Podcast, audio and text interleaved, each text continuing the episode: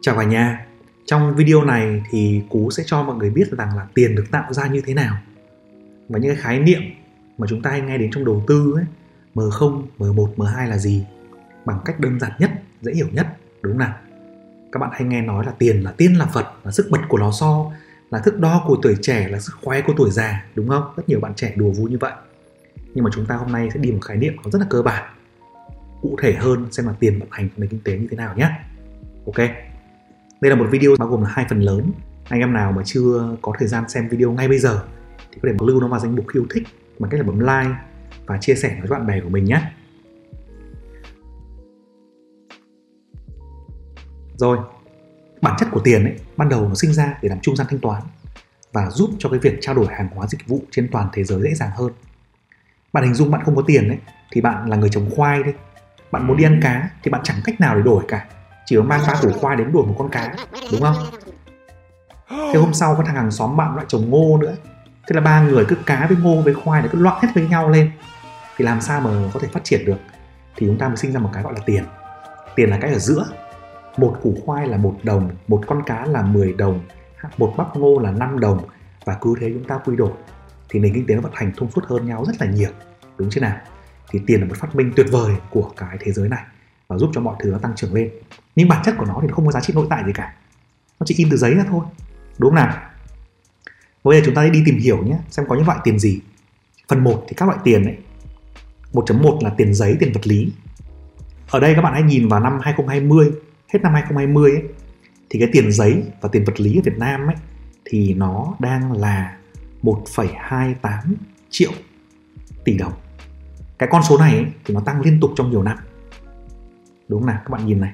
Trong vòng 25 năm qua thì cái số M0 này nó tăng liên tục. Đúng chưa tức là nôm na rằng là nhà nước họ chủ động trong việc là in tiền, cung cấp tín dụng ra nền kinh tế để giữ cho nền kinh tế tăng trưởng, hỗ trợ kinh tế tăng trưởng. Vì mục tiêu cao nhất của chính phủ là giữ cho kinh tế tăng trưởng tốt này tạo có thêm công an việc làm này, và ổn định kinh tế. Đúng chưa và nếu mà tín dụng không tăng ấy, không thúc đẩy phương tiện thanh toán ấy, không làm lạm phát tăng vừa phải ấy thì kinh tế rất là khó phát triển, đúng chưa? Chúng ta sẽ hỏi thêm một câu hỏi nữa là cái chi phí in tiền thì sao nhỉ? In ra một cái tờ 500 nghìn ấy thì nó có đắt đắt tiền không? Đúng không? Như cú tìm hiểu thì cái chi phí in tiền giấy nó khoảng chừng là 2.000 đồng một tờ. Còn cái chi phí in tiền polymer nó khoảng chừng 4.000 đồng một tờ. Tức là chúng ta in 500.000 đồng ra thì chúng ta lãi 99% lãi 496.000 đấy, so với ở Mỹ các bạn ạ, thông tin nó công khai hơn nếu mà in một tờ đô la 100 đô thì chúng ta mất 14 sen. In tờ 1 đô thì mất 6 sen 5 đô mất 10 sen. In tờ 100 đô mất 14 sen. Thế thì cứ in tờ to nhất mà in thật nhiều cho nó sướng, đúng không? Tại sao không in luôn đi, in nhiều đi? Để người dân tiêu, đỡ phải nghèo khổ, đỡ phải lo lắng, đúng không? Đỡ phải đau đầu đi kiếm tiền. Tại sao không in và phát cho mỗi người 100 triệu một tháng nhỉ? Đấy, lý do là chính phủ sợ lạm phát. Nếu mà in nhiều tiền quá mức, bơm nhiều tiền quá mức ra nền kinh tế khiến nó không hấp thụ được, nó khiến giá tài sản tăng và mọi người không tập trung vào làm ăn kinh doanh, sản xuất thì nó dễ lạm phát và lạm phát đó sẽ gây ra bất ổn kinh tế. Đúng như nào? Thì để tạo ra cái điều này ấy, mình sẽ có một cái câu chuyện là phần về tiền tài khoản và tín dụng. Ví dụ nhé giả sử cú là một cái nhà thầu chuyên xây dựng các cái tổ chim cho chính phủ, được ngân hàng nhà nước trả lương 10 tỷ bằng tiền. Đây là số tiền giấy, là cái tiền mà nhà nước in ra trả cho mình ấy in từ nhà máy in tiền quốc gia luôn, trả mình 10 tỷ. Thì bản thân cú là không thể nào ăn tiêu hết số tiền này vì nó lớn quá. Thì muốn gửi nó vào một cái nơi an toàn gửi ở nhà thì nguy hiểm quá. Nhỡ mấy thằng ăn cướp đến, nó cướp tiền nó giết mình chết. Thế là cú đến mang đến ngân hàng của anh cá mập. Gặp anh cá mập chủ ngân hàng, bảo, anh ơi, cho em gửi 10 tỷ vào. Bản chất thì đây là một khoản vay của ngân hàng. Anh cá mập là vay tiền của cú. Và giả cú lãi suất và lãi suất tiết kiệm là 6% nhưng mà cá mập và ngân hàng rất là uy tín nên là cú đâu có được đòi tài sản đảm bảo gì đâu chỉ dựa vào uy tín của anh ấy thôi đúng không nào? Thì tại thời điểm đó là ngân hàng sẽ có vốn 10 tỷ của cú để đi kinh doanh. Ở Việt Nam ấy, thì anh cá mập anh chỉ giữ lại khoảng chừng 3% để làm dự trữ bắt buộc thôi. Còn lại anh ấy mang là 9 tỷ 7 mang cho vay. Thế anh cá mập này lại quan hệ rất là thân với anh bìm bịp là một chủ một công ty bất động sản có những căn liền kề nghỉ dưỡng đẹp lung linh. Anh bìm bịp thì đến gặp anh cá mập thuyết trình bảo em có dự án này là biệt thự số 1 đắc địa. Giá đất chỗ lô này chỉ còn số 1 không có lô nào bằng lô của em hết. Đấy phong thủy các thứ đều ok hết. Anh cá mập thấy tiền mang quá đồng cho vay. Đấy anh chuyển tiền là 9 tỷ 7 vào tài khoản bình bịp và ghi lên đó số nợ là bình bịp nợ mình là 9 tỷ 7 thì khi đó ấy, anh bình bịp thuê lại cú xây các căn biệt thự ở đấy và trả tiền cho cú là 10 tỷ tiền công. Thì cú lại mang cái số tiền này lại gửi tiếp đến ngân hàng anh cá mập bảo anh cảm ơn em lại có tiền, em lại gửi anh tiếp. Thế khi đấy, giờ đây là cú đã có 20 tỷ, đúng không? Chúng ta tạm thời bỏ qua con số 3% để cho dễ tính. Giờ đây là cú có 20 tỷ trong tài khoản tiền gửi. Anh cá mập thì có 20 tỷ để kinh doanh. Anh bịp bịp có khoản nợ là 10 tỷ. Nhưng tất cả chỉ xuất phát từ đúng cái 10 tỷ ban đầu của cú. Là cái tiền mà cú nhận được từ ngân hàng nhà nước, từ chính phủ. Đúng chưa nào? Cái số tiền này nó cứ thế nó quay vòng tiếp. Bịp bịp vay tiếp 10 tỷ nữa từ ngân hàng lại tiếp tục trả công cho nhà thầu là cú là 10 tỷ nữa và cú lại đi gửi tiền vào ngân hàng cá bắp 10 tỷ. Thế sau lần hai này ấy, thì cú có 30 tỷ trong tài khoản tiền gửi anh cá bập là ngân hàng chủ ngân hàng có 30 tỷ để kinh doanh. Anh bị bịp có khoản nợ 20 tỷ nhưng tất cả cũng chỉ xuất phát từ 10 tỷ ban đầu. Hay không nào? Đó. Thì cái 10 tỷ ban đầu nó chính là tiền mặt là cash của chính phủ cầm đấy. 20 tỷ tiếp theo của cú rồi 30 tỷ của anh cá mập nắm giữ và 20 tỷ nợ của anh cá mập cho anh bị vay ấy, thì chúng ta gọi nó là tín dụng, được tạo ra do chúng ta tin tưởng người khác, tin tưởng bên thứ ba, tin tưởng đối tác. Và cái việc mà tin tưởng vào tương lai và tin tưởng đối tác ấy, nó chính là mấu chốt, là nòng cốt, là bản chất của cái việc, cái nền tín dụng bây giờ. Các bạn thấy không ạ? Tiền là một thứ nó rất là kỳ lạ, phản ánh niềm tin của chúng ta với hệ thống chính trị, với tương lai. Còn bản thân nó, cái đồng tiền giấy đấy, in ra chỉ mất có 4.000 đồng thôi, có 5.000 đồng thôi nó không có giá trị nội tại. Và nó chỉ có yếu tố là dùng vào chúng ta thanh toán. Đúng không nào? Đấy, khi mà chúng ta gửi tiền vào ngân hàng của anh cá bập ấy, là chúng ta đã kỹ thuật số nó nó rồi. Tức là chúng ta không phải cầm 10 tỷ bằng cái tiền giấy nữa, mà chúng ta đã đưa nó vào trong hệ thống máy tính của ngân hàng. Ngân hàng in cho chúng ta một cái sổ tiết kiệm. Đúng chưa? Và khi đó thì cái số tiền giấy ban đầu nó chỉ có 10 tỷ thôi còn lại tất cả đều được hiển thị trên hệ thống máy tính. Thì cái số tiền mặt ban đầu 10 tỷ của cú nó chính là M0 đúng không? Tiền mặt đang lưu hành trên thị trường. Còn cái tiền 20 tỷ mà cú gửi vào ngân hàng của anh cá mập ấy, thì nó gọi là M1 và M2 M1 là tiền gửi không kỳ hạn, còn M2 là tiền gửi có kỳ hạn. Tức là M1 thì bằng M0 ban đầu cộng với tiền gửi không kỳ hạn. Còn M2 thì bằng M1 cộng với tiền gửi có kỳ hạn. Đúng nào? Đấy thì M2 chính là cái số tiền mà chính phủ hay dùng để đo lường và điều tiết tổng cái cung tiền của nền kinh tế. Chúng ta để xem ở đây, cái tổng cung tiền M2 của Việt Nam ấy, tại thời điểm cuối năm 2020 nó là 11 triệu tỷ đồng. Tức là nó lớn gấp 10 lần cái số tiền mặt. Còn đến năm 2021 nó tăng lên khoảng 13 triệu tỷ. Nó vẫn lớn gấp khoảng 10 lần số tiền mặt còn ở những nước phát triển ấy, những nước mà dùng ít tiền mặt hơn ví dụ như là Mỹ hay là Trung Quốc chẳng hạn đây chúng ta phải xem. Thì cái lượng tiền M2 nó rất lớn. Nhưng mà nếu mà so nó với cả cái M0 ấy, là cái tiền in ra ấy, thì cái M0 so với M2 nó chỉ chiếm khoảng 3% thôi. Bởi vì tại những cái nước phát triển hơn mình thì họ dùng ít tiền mặt. Họ chủ yếu là dùng tiền trên bằng chuyển khoản bằng ví điện tử rồi bằng các cái hình thức thanh toán khác online. Đúng chưa nào?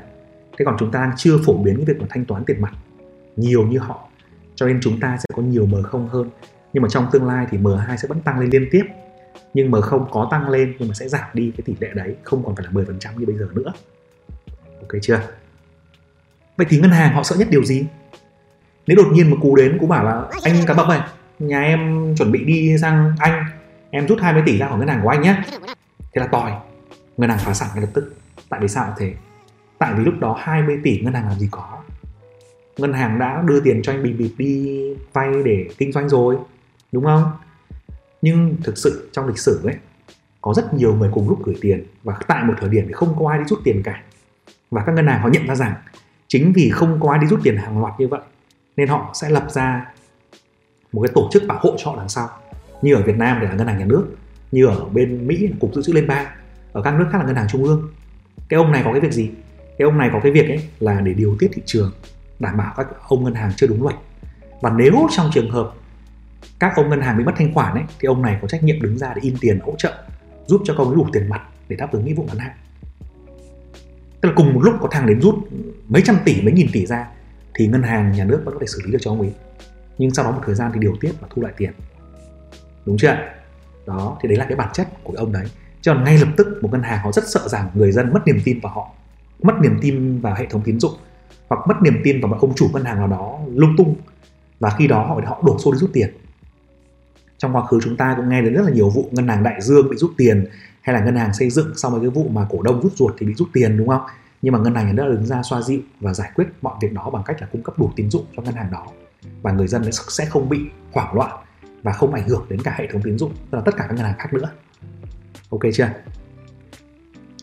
Phần 2 thì mình nói về cái việc là tạo ra tiền bằng cách nào nhé đầu tiên là loại tiền mặt ấy, tiền mờ không làm nào tạo ra tiền này mờ không là tiền giấy mà đúng không tạo tiền giấy chỉ có in nó ra chứ làm gì thì bạn hãy nghe ông Jerome Powell là ông chủ tịch Fed ngân hàng quyền lực lớn nhất thế giới ông ấy nói là họ in tiền như thế nào Where does it come from? Do you just print it? We print it digitally.